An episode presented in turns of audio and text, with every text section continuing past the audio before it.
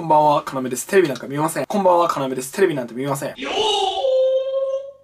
NHK 放送文化研究所がですね、昨日発表した調査結果ではですね、10代、20代の約半数が普段テレビを見ていないこと、えこれをですね、発表しました。えそのニュースでは衝撃的データが出たという方向で報道していましたが、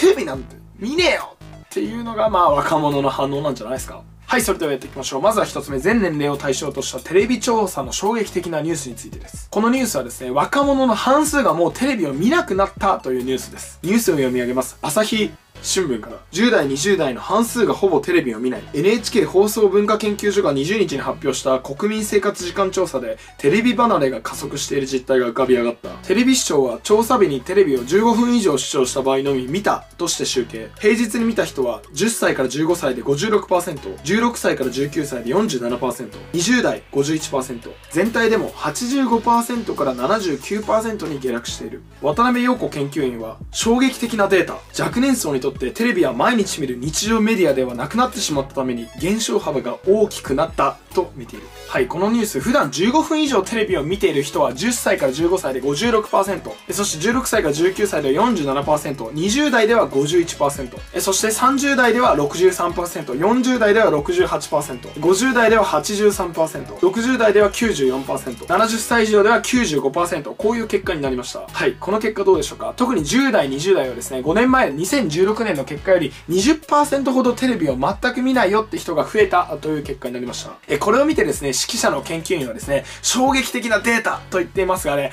僕はむしろメディアが驚いていることに驚いたんですよね。え、さて、もちろん若者が半分はもうテレビを全く見ない層がいるっていうのは、これはね、そうだろうなと思ったんですが、僕はじゃあここで特別どこが驚いたかっていうのを強いてあげれば、個人的には中年層なんですね。どこが面白いかというとですね、今、コロナ禍にもかかわらずテレビを見ている人が5年前に比べて少なくなったということなんですね。40代68%、50代83%なんですが、これはですね、5年前の2016年は40代は見てる人が81%、そして50代は90%だったんですよ。40代とですね、50代はですね、テレビ世代にもかかわらず、ホームステイが増えたコロナ禍で減ったあテレビを見なくなった人が増えたということはですね、やはりもう皆さんテレビよりスマホを使ってコンテンツを見るという習慣がつき始めたということなんですじゃないでしょうか。まあ、それに関してはちょっと驚きましたね。まあでもですね、ポイント1で一番言いたいのは、メディアがこうやって衝撃的データと報じることに驚いたということです。はい、さて次にポイント2つ目。これ一番言いたいですね、今日。え、テレビ業界の既得権益をぶっ壊せ、電波オークションについて話していきたいと思います。テレビはですね、本当に既得権益の塊で日本の弊害だと思うんで紹介していきます。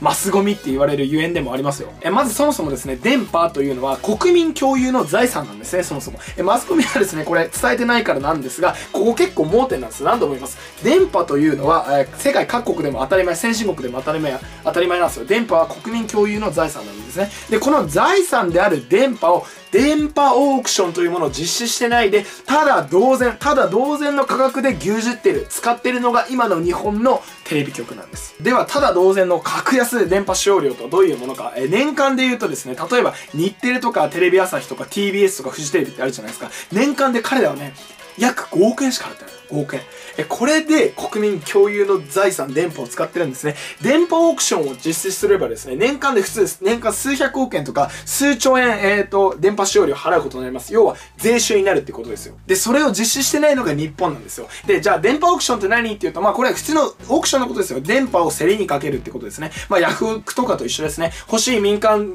業者がこう手を挙げて、えー、総務省がですね、この電波欲しい人、何チャンネル欲しい人っつったら、民間業者が、はい、これ欲しいです、はい、これ欲しいですですって、みんなでお金をかけてって、最終的にまあね、あの、高い人がその電波を手に入れて放送できるっていう、そういう権利です。実はですね、OECD、経済協力開発機構の中で、日本だけ、先進国の中だけ、日本だけ電波オークションを実施していない国なんですよ。えもしですね、やったら、先ほども言ったように数百億円から数兆円手に入れられることができます。それ皆さんの税収になりますからね。要はですね、今マスコミっていうのはですね、電波をね、あの、実質ね、国から補助金をもらいながら、電波を使っていることと同じなんです。えちなみにですよ、去年のノーベル経済学賞って何だと思いますか？意外とこれ知られてないんですよ。去年の2020年のあのノーベル経済学賞っていうのは電波オークションだですよ。電波オークションというのを1994年に考えついた学者2人が受賞したんですね。受賞理由は単純です。世界の納税者がみんな得をした制度だからなんですね。しかし、日本のテレビではこれ報道しなかったですよね。なぜかわかりますよね。だってそんな電波オークションがノーベル経済学賞って言って、あの報道しちゃったら、